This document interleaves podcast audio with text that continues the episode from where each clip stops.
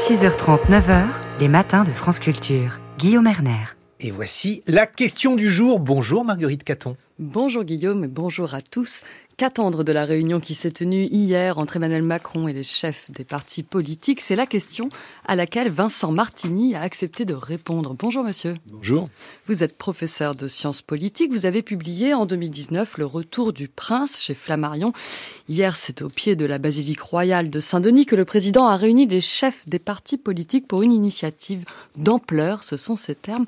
Alors, une réunion inédite. Vincent Martini, c'était une première ce format? Oui, c'était une première sous la Ve République puisque le président de la République n'avait jamais réuni les chefs de parti, mais aussi les présidents d'assemblée dans un dialogue, selon les termes de l'Élysée, à bâton rompu, c'est-à-dire sans téléphone, sans collaborateur, totalement à huis clos, dont rien n'était censé euh, transpirer. Et dans le fait, d'ailleurs, c'est exactement ce qui s'est passé.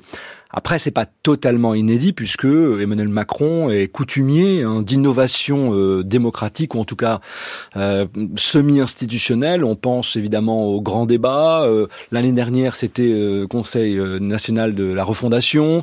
il y a eu évidemment les conventions citoyennes. Donc, depuis maintenant deux quinquennats, enfin dans le deuxième quinquennat d'Emmanuel Macron, il y a à chaque fois des initiatives assez nouvelles qui essayent de rechercher du consensus mais pour faire consensus, évidemment, ils font des conditions, et là, il n'est pas totalement sûr, euh, c'est un euphémisme, que ces conditions soient réunies. L'objectif, euh, tel que le courrier d'invitation de l'Élysée l'a défini, c'est de bâtir ensemble des textes législatifs, d'ouvrir la voie, le cas échéant, à des référendums. Pourquoi le président ne fait-il pas le choix de continuer comme l'an passé? Dire, Il a réussi à imposer la réforme des retraites. Que craint-il en réalité? Bon, il y, a, il y a quand même euh, la crainte dont il a parlé lorsqu'il a fait ce grand entretien il y a une semaine euh, dans le journal l'hebdomadaire Le Point. Cette crainte, c'est d'apparaître ce qu'on appelle aux États-Unis un lame duck, c'est-à-dire canard sans tête. Un canard sans tête, c'est-à-dire un président isolé, euh, coupé par le fait qu'il ne peut pas être réélu euh, dans l'élan réformateur qui aurait été le sien, euh, et aussi isolé par le fait que ses amis voulant prendre sa place, ses opposants ne pensant qu'à l'après, l'isole, encore une fois, dans le champ politique. Donc il veut montrer qu'il bouge encore, hein, il l'a dit dans le point, je veux gouverner, présider jusqu'au dernier quart d'heure, il veut montrer aussi qu'il est à, à, comment dire, à l'initiative d'un certain nombre de, de, de démarches de dialogue, d'autant plus après cette catastrophique pour lui réforme des retraites, euh, qui a montré une pratique du pouvoir qui est l'inverse de ce qu'il essaye de faire aujourd'hui, c'est-à-dire euh, le fait qu'il ait euh, tenté et réussi à imposer une réforme contre une grande partie des corps intermédiaires, évidemment des forces d'opposition du pays, mais pas que, et d'une partie de sa population. Donc là, il essaye, encore une fois, c'est une manœuvre de mise en scène du débat et de mise en scène du consensus qui essaye de montrer à quel point il est prêt à une discussion, parce que c'est précisément ce qu'on lui reprochait jusqu'à présent, le fait d'entendre, mais d'être incapable d'échanger justement à bâton rompu avec les oppositions. Je rappelle d'ailleurs que s'il a reçu, après les élections législatives de 2022, euh, les chefs de parti, hein, c'est pas la première fois qu'il les reçoit. En revanche, euh, à ma connaissance, c'était euh, le premier quinquennat, par exemple, n'avait pas du tout été l'occasion de recevoir les chefs de parti. Il ne citait jamais leur nom. Donc là, il y a un peu un changement. Il montre que il respecte cet ancien monde. Alors, on parle plus aujourd'hui de nouveau monde, ça fait bien longtemps d'ailleurs, mais il respecte cet ancien monde qu'il avait voulu supplanter lors de son premier quinquennat. On est plus dans une réponse qui institutionnalise le dialogue avec les oppositions. Trois tables rondes étaient au programme hier, une première sur les relations internationales et la place de la France dans le monde, la deuxième sur l'organisation institutionnelle et la troisième consacrée à comment faire nation, l'autorité de l'État. Ce sont des thèmes très régaliens que le président a choisi de mettre en discussion quelque part. Son domaine réservé, euh, comment l'expliquez-vous? Encore une fois, je pense que c'est une manière de dire qu'il euh, il veut pas euh, donner le sentiment justement de décider tout seul. Euh, la solitude, ça a été la grande thématique de la présidence d'Emmanuel Macron.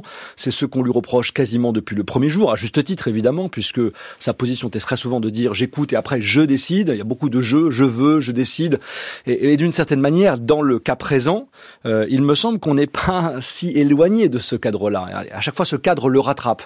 Je donne un exemple. Dans l'interview de, de donnée au journal Le Point, euh, il dit bon, je recevrai les chefs de, de, de, partis et, les présidents d'assemblée, euh, mais en même temps, je ne m'interdis rien sur le plan institutionnel. Quand on l'interroge sur le 49.3, il dit ben, je pourrais tout à fait le réutiliser. Lorsqu'on l'interroge sur euh, la possibilité d'un référendum, là, il l'a mis même dans la lettre qu'il a envoyée au chef de parti. C'est une possibilité qui ne s'interdit pas, bien au contraire. Alors, on en parlera tout à l'heure. Euh, mais euh, on voit aussi que le lieu qu'il a choisi, c'est-à-dire la nécro à côté de la nécropole royale de Saint-Denis, dans ce cloître de l'ancienne abbaye dont il qu'il essaie de présenter comme un symbole du mérite républicain parce que c'est devenu l'école des demoiselles de Légion d'honneur. Bon, bah là, on voit quand même qu'il y a un symbole derrière, hein, ou plutôt un, un inconscient euh, assez conscient euh, le signal monarchique. J'ajoute un élément aussi, c'est que on aurait pu imaginer que ce soit la première ministre, Elisabeth Borne, qui est le chef de la majorité, qui reçoive les chefs de parti. Le fait que ce soit le président de la République qui le fasse montre encore une fois un signe d'abaissement, en tout cas, euh, de relégation du Premier ministre à une position secondaire, puisque là encore, le président de la République se place au centre du jeu. Euh, et c'est là un peu le risque qu'il prend, parce qu'en voulant éviter une polarisation trop grande, qui est aussi une des démarches qu'il essaie de mettre en place, en disant il faut qu'on arrête le pour ou contre Macron, retrouvons-nous pour discuter des grandes thématiques, eh bien finalement il ne peut pas s'empêcher encore une fois de se mettre au centre du jeu. Au total, l'entrevue a duré 12 heures. Chaque camp a visiblement fait des propositions. La seule annonce qui en est sortie, au-delà d'un consensus sur l'Ukraine, c'est la tenue prochaine d'une conférence sociale portant sur les salaires les plus bas. C'est un peu la montagne qui accouche d'une souris. Une réunion pour planifier des réunions. Est-ce que ça vous a étonné? Alors après, c'est un peu injuste de le présenter comme ça parce que il est tout à fait normal. Euh, la réunion s'est terminée euh, tard dans la nuit, tout à fait normal qu'à ce stade, il n'y a pas grand-chose qui débouche. Euh, laissons un tout petit peu de temps pour savoir un peu ce qui peut, ce qui peut arriver. Donc, ce que je trouve intéressant dans, dans cette réunion, c'est plutôt qu'elle a clarifié la position des oppositions. Plutôt, elle a mis en avant des positions d'opposition, c'est-à-dire que la gauche assez gênée quand même par cette démarche parce qu'elle est plutôt pour ce genre de dialogue qu'elle demande depuis l'élection d'Emmanuel Macron en 2017, eh bien euh, a été en mesure de proposer euh, des, euh, des mesures communes, hein, 14 mesures communes qui permettaient selon elle de permettre l'apaisement du pays, la réponse aux urgences notamment climatiques et surtout euh, la volonté de tourner la page, là je cite euh, évidemment le texte de la NUP, de tourner la page de la Ve République.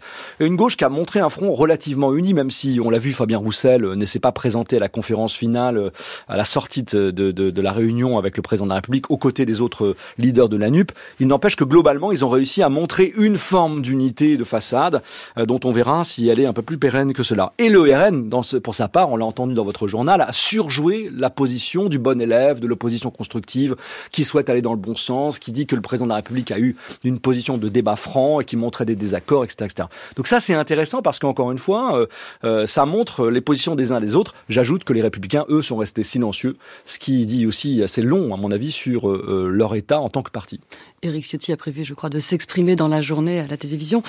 si on, on, prend un peu de distance dans Saint-Martin, vous l'avez dit, c'est une mise en scène du débat. À quoi s'attendre la prochaine fois? Un référendum? En tout cas, c'est une possibilité ouverte par la lettre de cadrage.